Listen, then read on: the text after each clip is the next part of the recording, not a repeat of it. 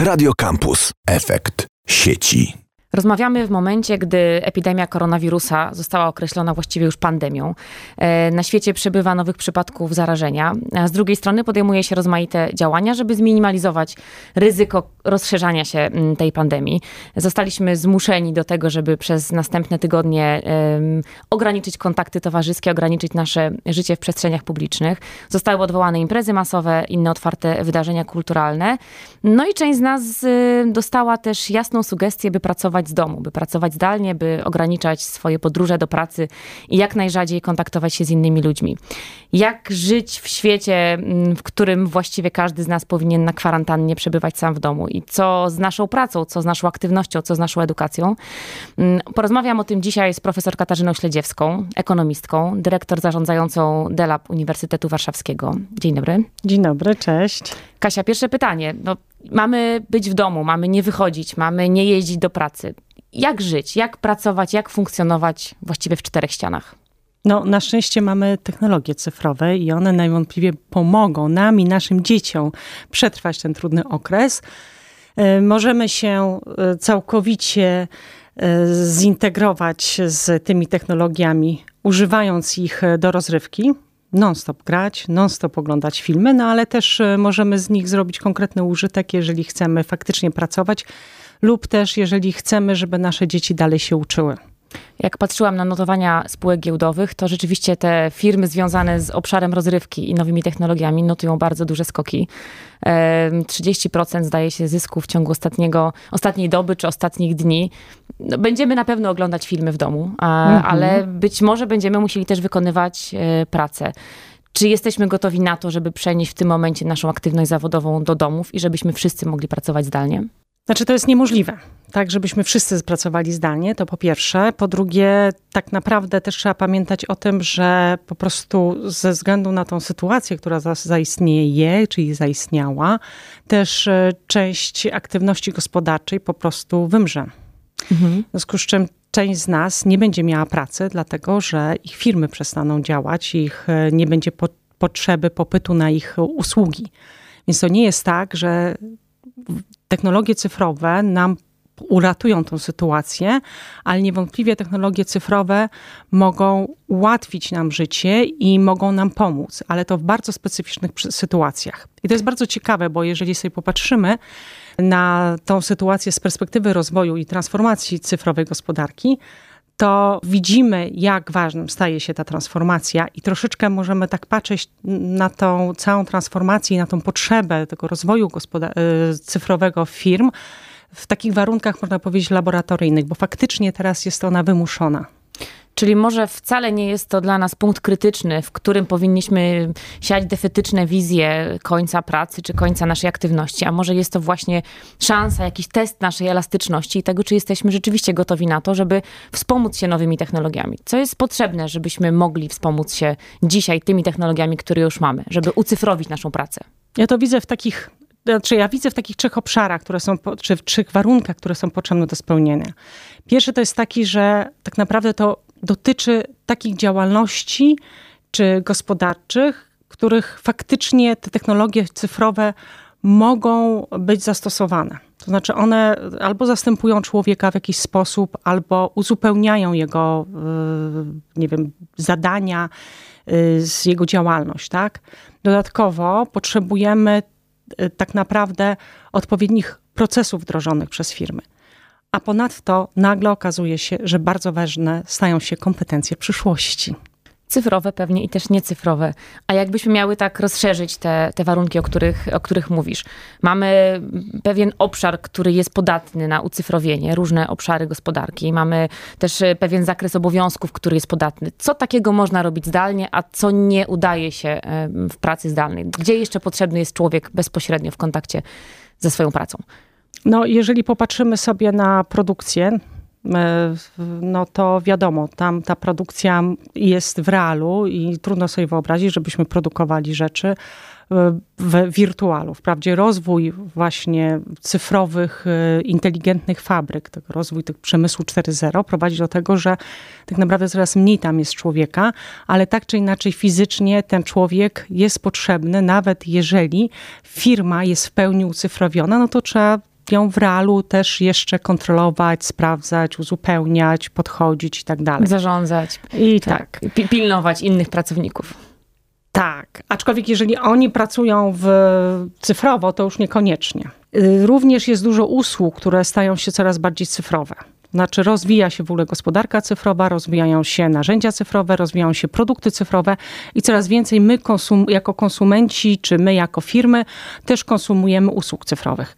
Tylko tutaj jest taki problem, że część z tych usług przestaje być taka niezbędna, a my jako gospodarstwa domowe i jako firmy zaczniemy teraz oszczędzać, no bo nie wiadomo, co się będzie działo z gospodarką w najbliższych miesiącach czy w najbliższym roku, w czasie najbliższego roku. W związku z czym będziemy rezygnować z tych dodatkowych takich niekoniecznych dla naszego życia usług. I w tym momencie te firmy są narażone na to, że stracą klientów. No i oczywiście jest cały szereg usług, czy cały szereg zadań, które wykonujemy, które wykonujemy w relacji, czy w bezpośrednim, znaczy bezpośrednim towarzystwie z drugim człowiekiem. Drugim człowiekiem. No i tutaj weźmy sobie na przykład takie usługi fryzjerskie. No to Wyobrażamy sobie, że zapisywanie na wizytę, czy zapisywanie właśnie do tego fryzjera może być zdalne. Może być zdalne, tak. tak? I chyba w wielu salonach już zresztą jest zdalne. I... Tak, wręcz tutaj to może być zastępowanie właśnie człowieka poprzez sztuczną inteligencję, no bo można zadzwonić, to zapisze samo, jak usłyszy, na kiedy chcemy i tak dalej. Ale już sam fryzjer, no trudno sobie wyobrazić, żeby on mógł ostrzyc nas. Świadczyć usługi fryzjerskie zdalnie. Dokładnie. No i tutaj jest ten problem, że niestety, ale e, jeżeli dalej będzie się rozwijała epidemia, no to prawdopodobnie będziemy racjonalnie podchodzić i będziemy rezygnować z wizyty u fryzjera. I w efekcie fryzjerzy, jak i również inni usługodawcy za chwilę nie będą mieli klientów. Naszym gościem jest profesor Katarzyna Śledziewska, dyrektor zarządzająca DELAB UW. E, Kasiu, powiedziałaś o tym, że trzy warunki są potrzebne, e, żeby ucyfrowić naszą pracę. Pierwszym z nich jest wyspecyfikowanie zakresu obowiązków to, co mm -hmm. rozmawialiśmy przed chwilą, o pewnych obszarach, w których jest to możliwe, ale drugi warunek, myślę, że największe wyzwanie dla nas teraz to wypracowanie procedur mm -hmm. organizacji takiej pracy. Jakbyś mogła powiedzieć, czym charakteryzować się powinna taka praca, jak powinna być zorganizowana, żeby rzeczywiście dało się zarządzać firmą działającą zdalnie. No jeżeli firma jest mała, to nie ma problemu, tak? No bo wtedy zazwyczaj takie komunikowanie się i współpraca w ramach małej grupy osób nie jest tak trudne. Jest bardzo dużo już teraz aplikacji, które są dostępne nawet za darmo, w ramach których my możemy się komunikować, dzielić wiedzą, dzielić materiałami, organizować i tak dalej.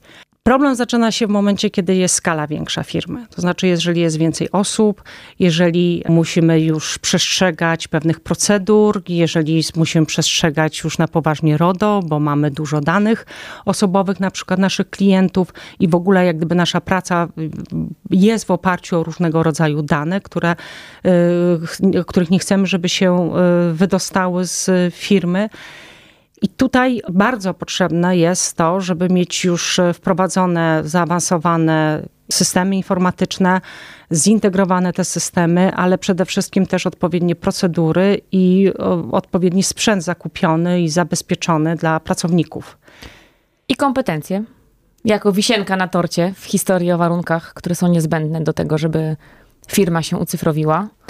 Tak. Co takiego muszą mieć sobie pracownicy? Czy każdy pracownik może pracować zdalnie? Teoretycznie każdy pracownik może pracować już zdalnie, dlatego że my mamy właściwie już wszyscy, można powiedzieć, te powszechne, podstawowe kompetencje związane z obsługą komputera, związane z obsługą mm, tych podstawowych narzędzi i również te narzędzia stają się coraz bardziej intuicyjne. Tyle, że to jest takie podejście, powiedziałabym, indywidualistyczne. Mianowicie, jak mamy faktycznie współpracować ze sobą i jak ma to się odbywać e, przez dłuższy czas, to mamy nowe wyzwania. Pierwsze to jest takie, że my, my zazwyczaj pracujemy jednak przy projektach z grupą osób i nagle okazuje się, że te kompetencje są potrzebne takie do pracy projektowej również w tym świecie cyfrowym. A to jest związane z tym, że musimy dobrze wiedzieć, jak się zorganizować sami, w jaki sposób zarządzać zespołem zdalnie, ale również jak w tej nowej rzeczywistości sami sobą zarządzać i w jaki sposób się dyscyplinować, jak tego, y, w jaki sposób też no, w ogóle organizować tą pracę sobie i zespołowi. Znaczy, może przejdę tak do konkretów, mianowicie weźmy sobie szkoły. Obecnie mhm. szkoły zostały zamknięte i nauczyciele w większości szkół zadeklarowali, że oczywiście lekcje będą dalej się odbywały na zasadzie takiej zdalnej, czyli oni to rozumieją e, w większości w ten sposób, że poprzez Librusa udostępniamy na przykład zadania domowe, po czym te Albo zadania domowe czytanie są... fragmentu podręcznika, na przykład. które mamy w domu analogowo. Dokładnie, a potem to jest sprawdzane w jakiś tam tak. sposób. To nie jest trudne. Ale tak naprawdę prowadzenie lekcji, czy nieprzerwanie tej pracy w szkole online polega na całkowicie czymś innym. Mianowicie to jest faktycznie w czasie realnym obecność przed komputerem dzieci i prowadzenie tej lekcji w czasie realnym, ale w, poprzez wirtualną. Z wykorzystaniem, e, z wykorzystaniem streamingu, nowych, streamingu tak. nowych technologii, oprogramowań i tak dalej. I to jest taka, znaczy w sensie to faktycznie powinna wtedy być tak lekcja przeprowadzana, jakbyśmy ona odbywała w, w czasie rzeczywistym, w realu. I dodatkowo jeszcze technologie, które teraz są e, wprowadzane, pozwalają na to, żeby jeszcze personalizować lepiej to nauczanie, żeby lepiej sprawdzać, żeby lepiej, ale to, to już jest zaawansowana metoda. Rozmawiamy o pandemii koronawirusa, o konsekwencjach nowych obostrzeń i regulacji, ale też o tym, co oznacza to dla nas w naszym codziennym życiu. Jedną z grup, która póki co jest całkiem zadowolona z nowych obostrzeń, są na pewno studenci, którym odwołaliśmy zajęcia, którzy mają nagle bardzo dużo wolnego czasu. E, czy to jest radość, która doprowadzi nas do, do, do smutnych historii, czy to jest po prostu beztroska chwili? Co się wydarzy ze studentami w przeciągu kilku miesięcy? Co im grozi w związku e, z tą zmianą organizacji czasu? Oczywiście to zależy od tego, jak długo utrzyma się ta sytuacja. Znaczy, po pierwsze, studenci mogą być bardzo zadowoleni, bo są odwołane zajęcia, i na razie uniwersytet nie wie jeszcze do końca, jak sobie z tą sytuacją poradzić, i nie wiemy, jak, kiedy tak na pewno, znaczy póki co 23 marca przechodzimy na zajęcia online, ale też nie mamy pewności, czy na pewno to się wszystkim uda. I stąd y, nie wszyscy studenci są w kontakcie ze swoimi prowadzącymi, nie wszyscy prowadzący są w stanie zapewnić już od razu zajęcia online i stąd też faktycznie mają dużo czasu. No i teraz albo mogą to wykorzystać na naukę, bo jest więcej czasu, albo mogą wykorzystać to na swoją pracę.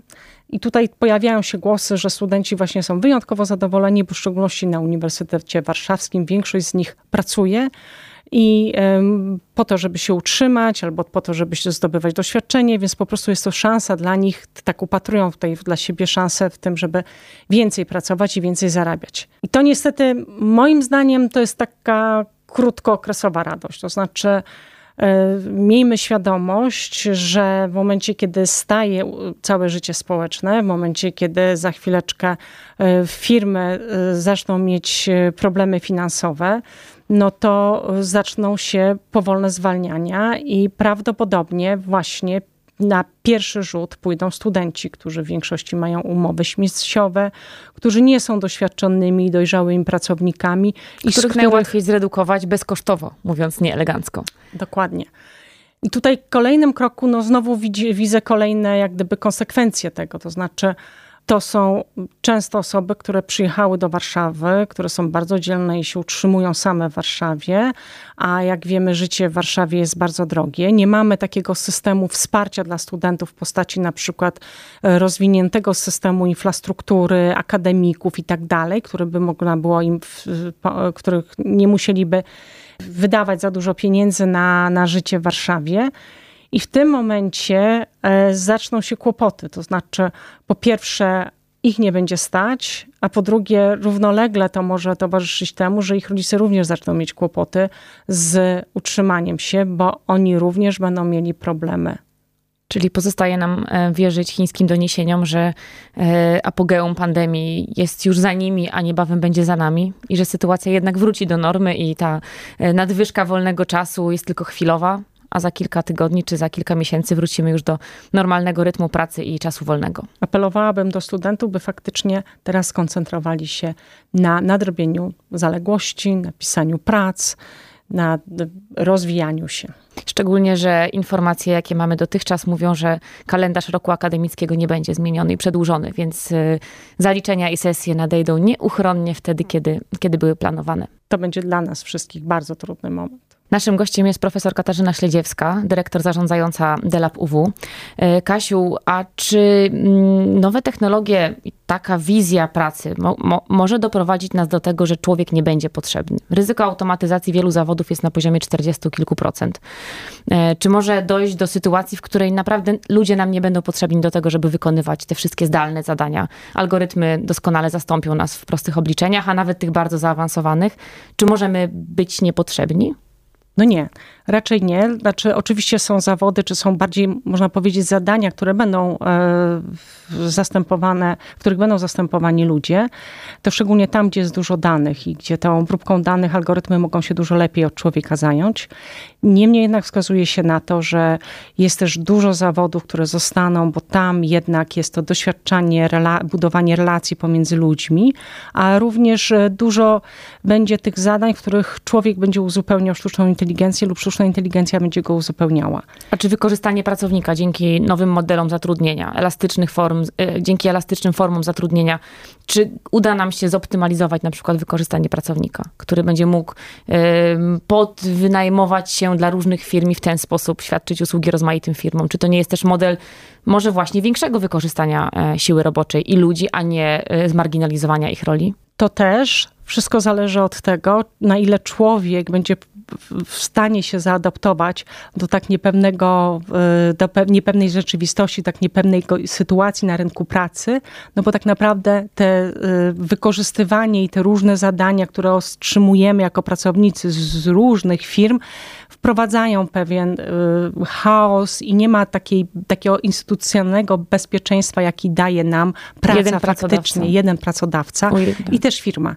I też to jest bardzo ciekawe, bo teraz to będziemy mogli doświadczać, mianowicie w momencie, kiedy przechodzimy do pracy zdalnej, zobaczymy, jak bardzo nam jest potrzebne nasze biurko w naszym biurze przy, Owocowe czwartki. Na przykład, ale również generalnie cała ta struktura czasowa, ten, ten, to oramowanie czasowe i oramowane przestrzenne.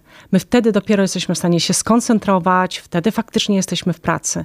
I to jest bardzo trudne do e, zrealizowania w momencie, kiedy siedzimy we własnych mieszkaniach i mamy ciągle coś do zrobienia. Słyszałam, że IBM, który pierwszy wprowadzał e, pracę zdalną w latach 80., kilka lat temu wycofał się zupełnie i nakazał powrócić pracownikom do biur, bo ich efektywność w domu po prostu spadła i nie byliśmy jeszcze przygotowani właśnie na to, o czym powiedziałaś, na uporządkowanie, zorganizowanie sobie miejsca pracy, ale też pracy jako takiej. No i właściwie już na koniec, ostatnie pytanie, prognoza. Czytałam dane badania, które widziały rok 2000, 2020 jako rok, w którym 50% pracowników to będą pracownicy zdalni.